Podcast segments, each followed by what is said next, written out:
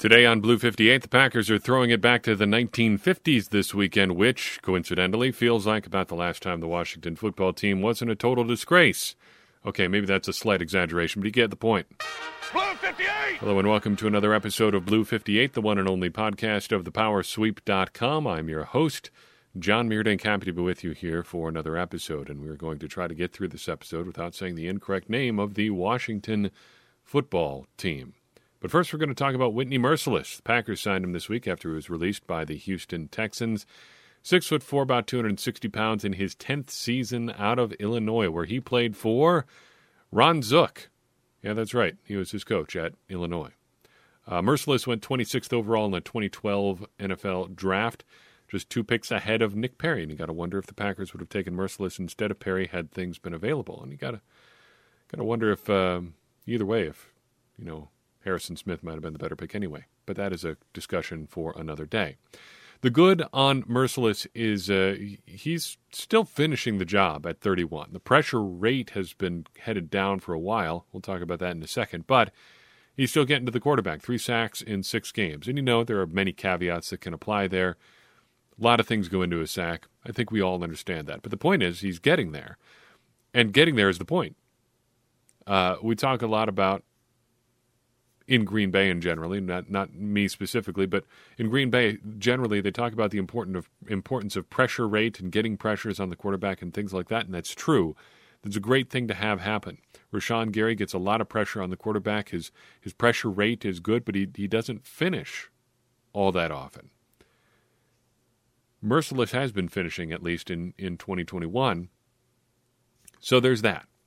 The bad, though, is that that pressure rate has been plummeting for years. Uh, he's getting less and less consistent pressure on the quarterback. He hasn't been in double digits since 2018.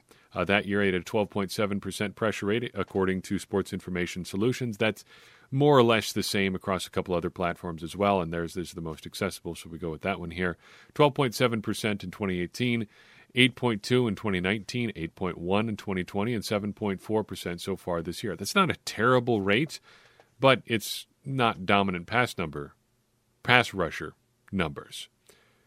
But still, you got to ask yourself the question was this a good idea? And I do think so, because here's the deal the Packers are really hurting right now, and they're hurting especially at the edge.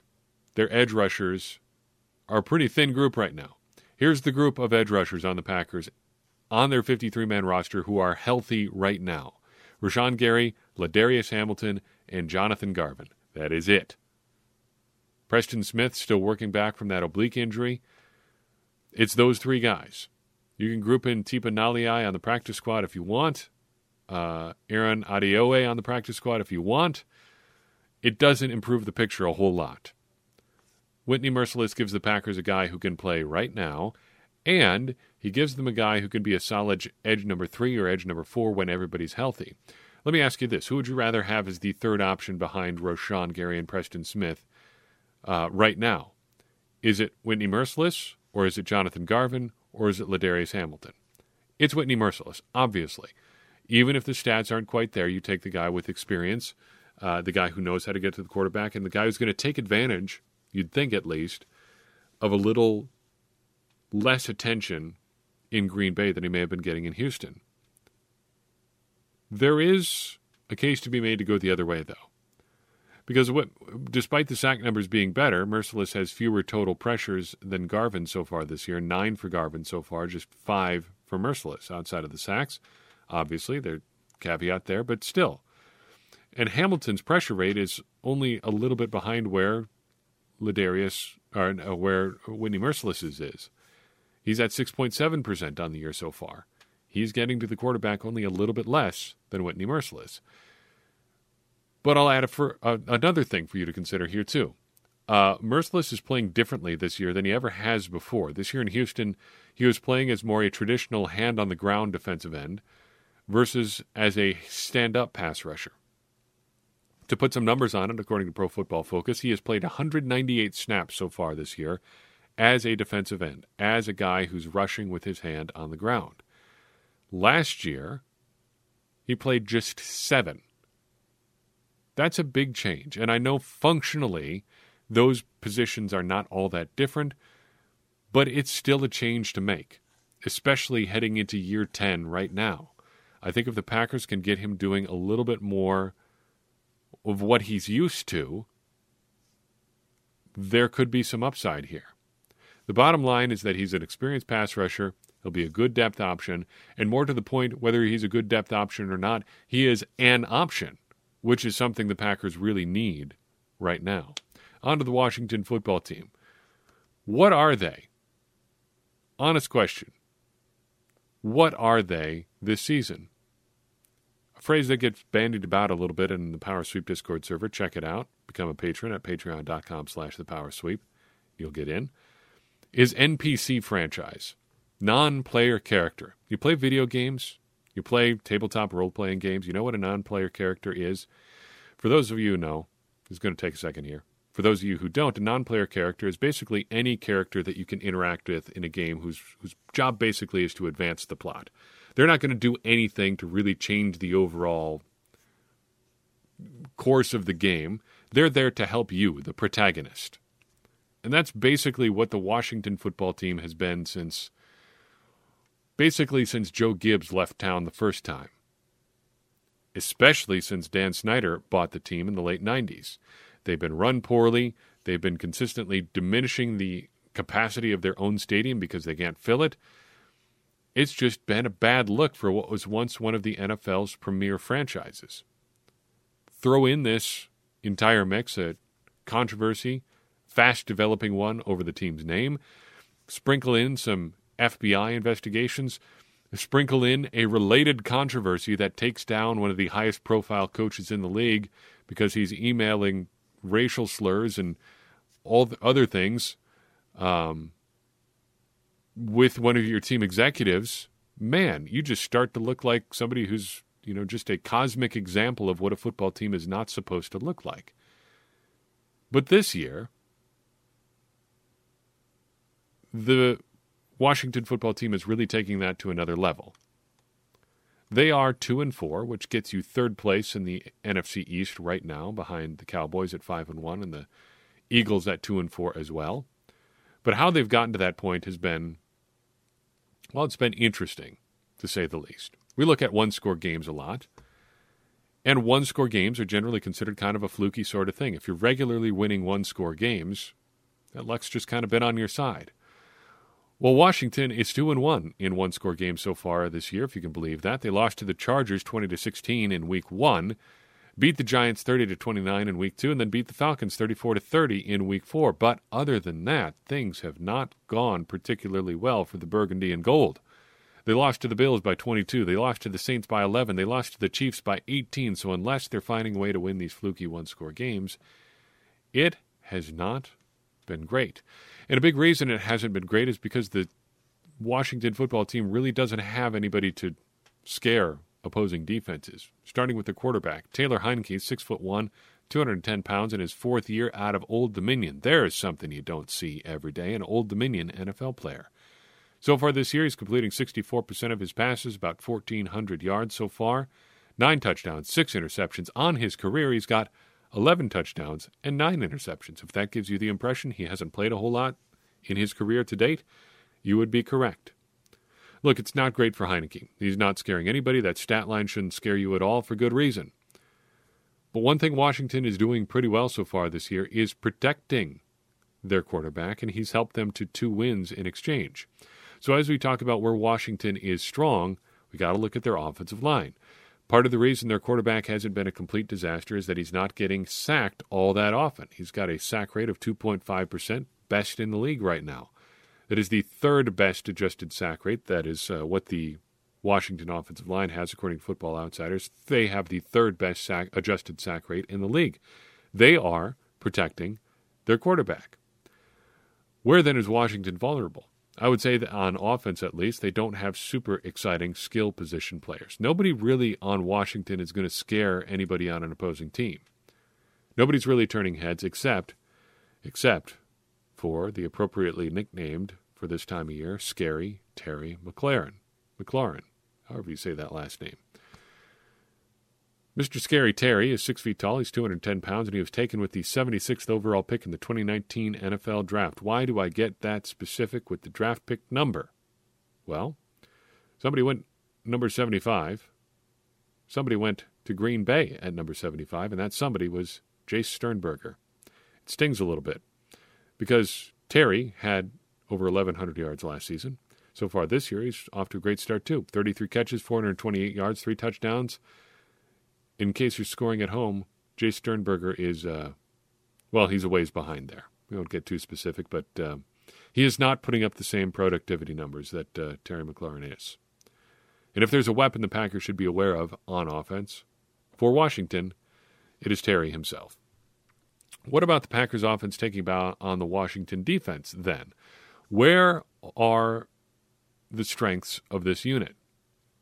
Got to be the defensive line. Packers.com writer Mike Spofford said it very well this week, summarizing what they've done over the past four years on the defensive line. Quoting now from the article The Washington football team spent four first round picks in consecutive years to assemble its front, starting on the interior by choosing Jonathan Allen, 17th overall in 2017, and Daron Payne, 13th and 18, followed by the edge guys Montez Sweat, 26th and 19, and Chase Young, 2nd in 2020. The fifth member who rotates in is a solid performer as well in Matt Ioannidis, a fifth round pick back in 2016. Now the Packers are getting healthier on the offensive line, exiting the quote portion of this uh, of this podcast now, but I think there is still some reason to be concerned here. The Bears did a pretty good job last week of pressuring Aaron Rodgers. They didn't put as much pressure on him as the Packers put on Justin Fields, but the Bears still used pretty good push up front to get after Aaron Rodgers. Washington is not regularly bringing down opposing quarterbacks, but with that much talent up front, you have to think there could be some opportunities, especially with the Packers' offensive line still a little bit shaky. Who should we know about then? Well, let's circle back to Montez Sweat for a second. He was one of two guys I wanted at edge ahead of Rashan Gary in 2019, so good time to check in and see how things compare. Sweat, like Gary, a supremely athletic prospect, but unlike Gary, he was very productive in college. How are they producing in the NFL then? Let's look at four categories sacks, quarterback hits, pressures, according to Pro Football Focus, and pressure rate, again, according to Pro Football Focus. Through three seasons, here's Montez Sweat's stat line. In 2019, he had seven sacks, 13 quarterback hits, 19 pressures, and was pressuring the quarterback 9% of the time. In 2020, those numbers jumped to 9 sacks, 20 quarterback hits, 49 total pressures, and an 11.4% pressure rate. And then so far in 2021, he's got 3 sacks, 7 quarterback hits, 32 pressures, and a pressure rate of 9.4%. How's Rashan Gary then? In 2019, he finished with 2 sacks, 3 quarterback hits, 25 total pressures, and a pressure rate of 14.8%. He just didn't get a lot of opportunities as a rookie, but when he was on the field, he was getting after the quarterback. In 2020, those numbers bumped up to five sacks, 11 quarterback hits, and 13.2% pressure rate. Interesting. Higher than Sweat on the rate stat. And then for 2021 so far, he's got a sack and a half, 11 quarterback hits, and a pressure rate of 10.5%. So Gary is more consistently getting after the quarterback. He's just not finishing as consistently as Sweat does. What do you do with that information? I'm not quite sure. Because pressuring the quarterback is good, and you regularly want to be able to make the quarterback's life miserable. That is true. But ultimately, you do want to get all the way there. And so far, the scoreboard on the sack totals is 19 for Sweat, eight and a half for Gary. The quarterback hits are not quite there either. He's just not getting to the quarterback the same way that Sweat is. He's consistently putting some pressure on the quarterback. He's just not getting all the way there at the same kind of rate. Talking about production ratio and ball hawks, uh, as we do every week in the preview segment, as talented as the defensive line is in Washington, they are not converting that talent into results outside of Montez Sweat. Jonathan Allen has a, a, production ratio of 1.33 so far this year. Sweat's right behind him at 0.83, so not doing as much against the run as he is in terms of sacks. Uh, Chase Young is behind him at 0.75, and then Cole Holcomb, the linebacker, rounds it out at 0.5. The Washington defense is not really getting their hands on the ball either. They've got four defensive backs with five or more ball hawks so far this season, but none have more than seven. Not even going to bother you with the names because none of them really have noteworthy stats, but know that none of them have more than one interception so far this year, and none have defended more than five passes so far this season. Last time the Packers played against Washington was way back in week 14 of 2019. Actually, surprisingly close. And that was the funny thing about uh, researching for this, this week's preview post was the Packers actually have a pretty regular history with the Washington football team. They end up getting together with these guys fairly frequently. Uh, the most recent time, of course, 2019, but prior to that, they saw them, well, uh, pretty regularly. Uh, they played them in 2018, where Washington beat the Packers 31 to 17. Prior to that, it was 2016. They met in the 2015 playoffs, and then in the 2013 regular season. That's a pretty regular meeting schedule for these teams who are not in the same division. But Week 14, 2019, Packers really had very little to play for in this one, and it showed. The long and short of it is that they got up 14 points early and kind of just hung on from there. Final score was 20 to 15. It's as ugly as that scoreboard sounds. Aaron Rodgers had fewer than 200 yards passing. Aaron Jones had a great day, 134 yards rushing on 16 carries, another 58 yards on six catches. But really, that's all the notable stuff in this game, other than the fact that Adrian Peterson played for the Washington football team in this one. The Packers have played Peterson as a member of three different teams now Minnesota, obviously, Washington, and Detroit. And they also missed playing against him in 2017 by about three weeks when he would have been a member of the New Orleans Saints. But he was released and ended up signing with Arizona prior to that. So who's going to end up winning this week? Simple one here. The Packers are going to win. The Packers should win because they're a better team. This is a good litmus test, I think, though, for the Packers because the Packers have their work cut out for them. Washington has one obvious strength and one obvious weakness on their defense. Can the Packers counter the strength and exploit the weakness? We skipped, I'm realizing now, right over the vulnerabilities in the Washington defense, so let's talk about that for a second. While they are strong on the defensive line, they are most vulnerable against the pass. They have the second worst graded coverage unit in the NFL, according to Pro Football Focus. And if you like your numbers from Football Outsiders, they have the 28th ranked pass defense by DVOA. Can the Packers prevent Washington from playing to their strength with that big, tough defensive line? And can they exploit the very obvious weaknesses that Washington has in the secondary? The Packers have been a little bit up and down. They're dealing with some injuries. But the path forward should be clear. Find a way to protect Aaron Rodgers here and let him tear apart that secondary. I think it's going to happen. I think the Packers win, and I think the Packers win pretty handily in their fantastic looking throwback uniforms, which I'm very excited to see on the field. A lot of you feel the same way, though.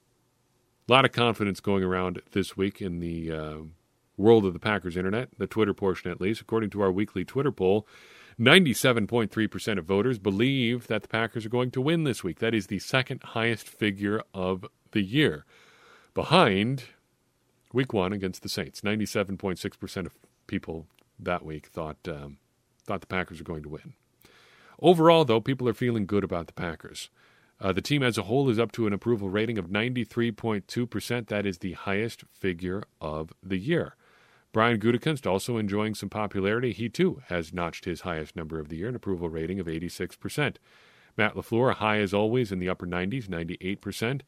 Aaron Rodgers has been hanging steady in the mid 80s lately, 85.1 approval rating right now, actually down 1.2%.